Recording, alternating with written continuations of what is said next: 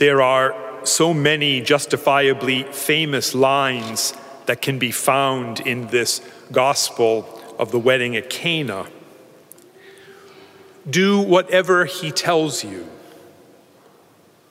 They have no wine. Water became wine. You have kept the good wine till now. Do you notice how most of them involve wine? Pope Francis jokes Imagine if all you had to offer at a wedding was tea. But might I suggest that there is a critical, pivotal sentence that often just passes right by us? It is a central moment in Jesus' ministry. It captures the moment when Jesus makes a serious, conscious choice to reveal himself as someone more than a teacher or a carpenter. It's a few words when, in a new way, he begins to reveal the love of the Father for us. In a movie or in a stage play, it might be highlighted by special music or lighting. So, what is this mundane phrase that carries so much weight? Fill the jars with water. Up to this point, Jesus has been preaching. Up to this point, he has begun to gather disciples. But now, something more. Not surprisingly, it's Jesus' own mother, Mary, who is an important player in this drama.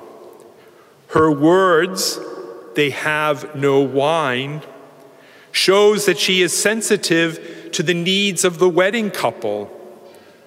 Her words show she has a particular insight into the timing of Jesus beginning a new phase of his life's work. And she recognizes that somehow this would be an important moment for the disciples and for us.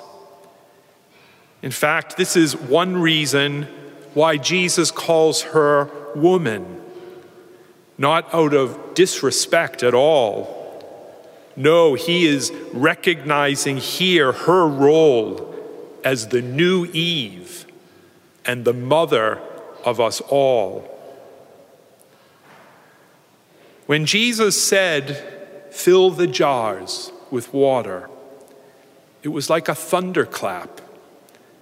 This would be his first miracle, the first sign that he was bringing about God's kingdom in a new way.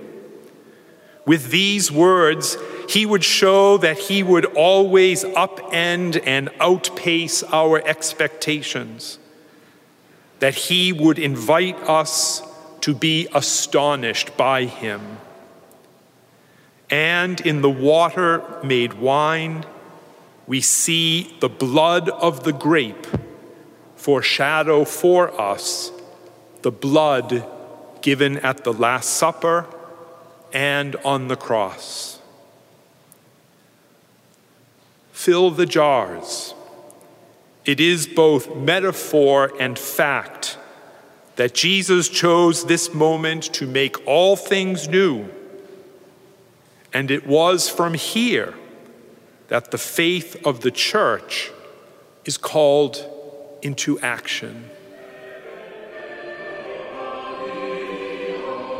Thanks for listening to Within the Walls of St. Paul's Sunday Homilies. Please be sure to like us on Facebook and consider supporting us by visiting stpaulsharvardsquare.org. That's stpaulsharvardsquare.org. God bless and see you next time.